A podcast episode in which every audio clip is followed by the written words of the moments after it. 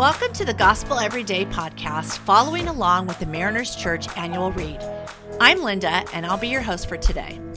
Today's devotional, The Divine Reality, walks us through the scripture found in Revelation 8 3.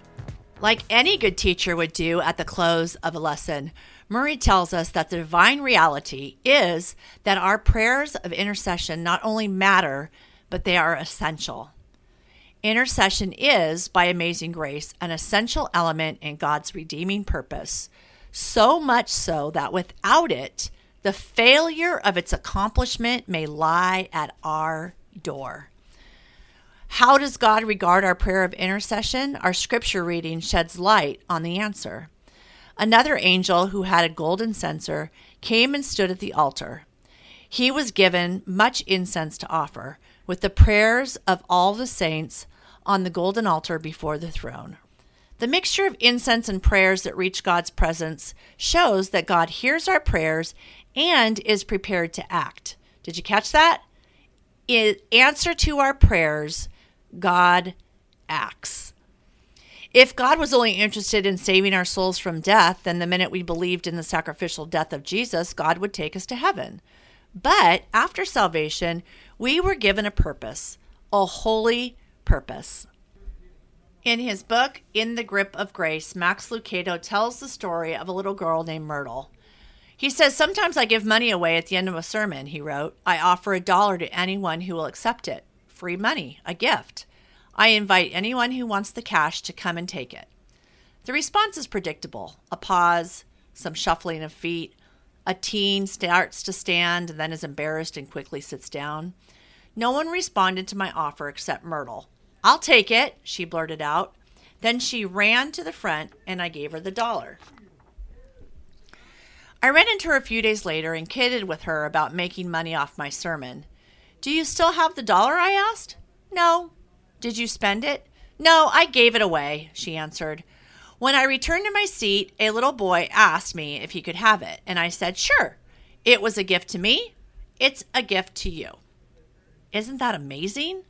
As simply as she received, she gave. As easily as it came, it went. The boy didn't beg, and she didn't struggle. How could she? Who had been given a gift not give a gift in return? She was caught in the grip of grace. We as believers are caught in the grip of grace.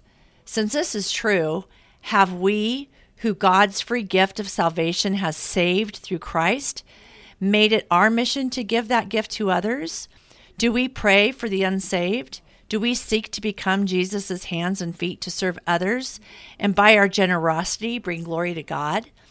Do we use our financial blessing to help support other missionaries and people serving where we can't? Jesus in Luke 12 2 tells the disciples, When someone has been given much, much will be required in return. And when someone has been entrusted with much, even more will be required. Let us remember that all of life is a gift of God's grace. And, as Max says, the call of grace is to live a gracious life. In 2 Timothy 4 7, Paul says, I have fought the good fight, I have finished the race, I have kept the faith. This well known and often quoted passage is quite significant in that this letter was Paul's last before he was martyred in AD 67. It is a deeply moving affirmation of his unwavering faith and unyielding love for the message of salvation through Jesus Christ. Let us be the watchman who cries out to him daily, knowing that our prayers are placed on the altar of God, and with the assurance that God will act. This is the divine reality. Let's pray from our scripture. Lord, I pray that the church will awake and start to pray without ceasing. Help us to know and fulfill our calling. It is in your holy, precious name we pray. Amen.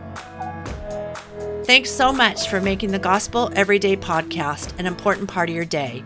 Hit that subscribe button if you haven't yet, and we'd love it if you could take a few moments to rate, review, and share the podcast. Tune in tomorrow for brand new content. If you'd like more information about Mariners Church, download the Mariners app at your favorite app store or visit marinerschurch.org.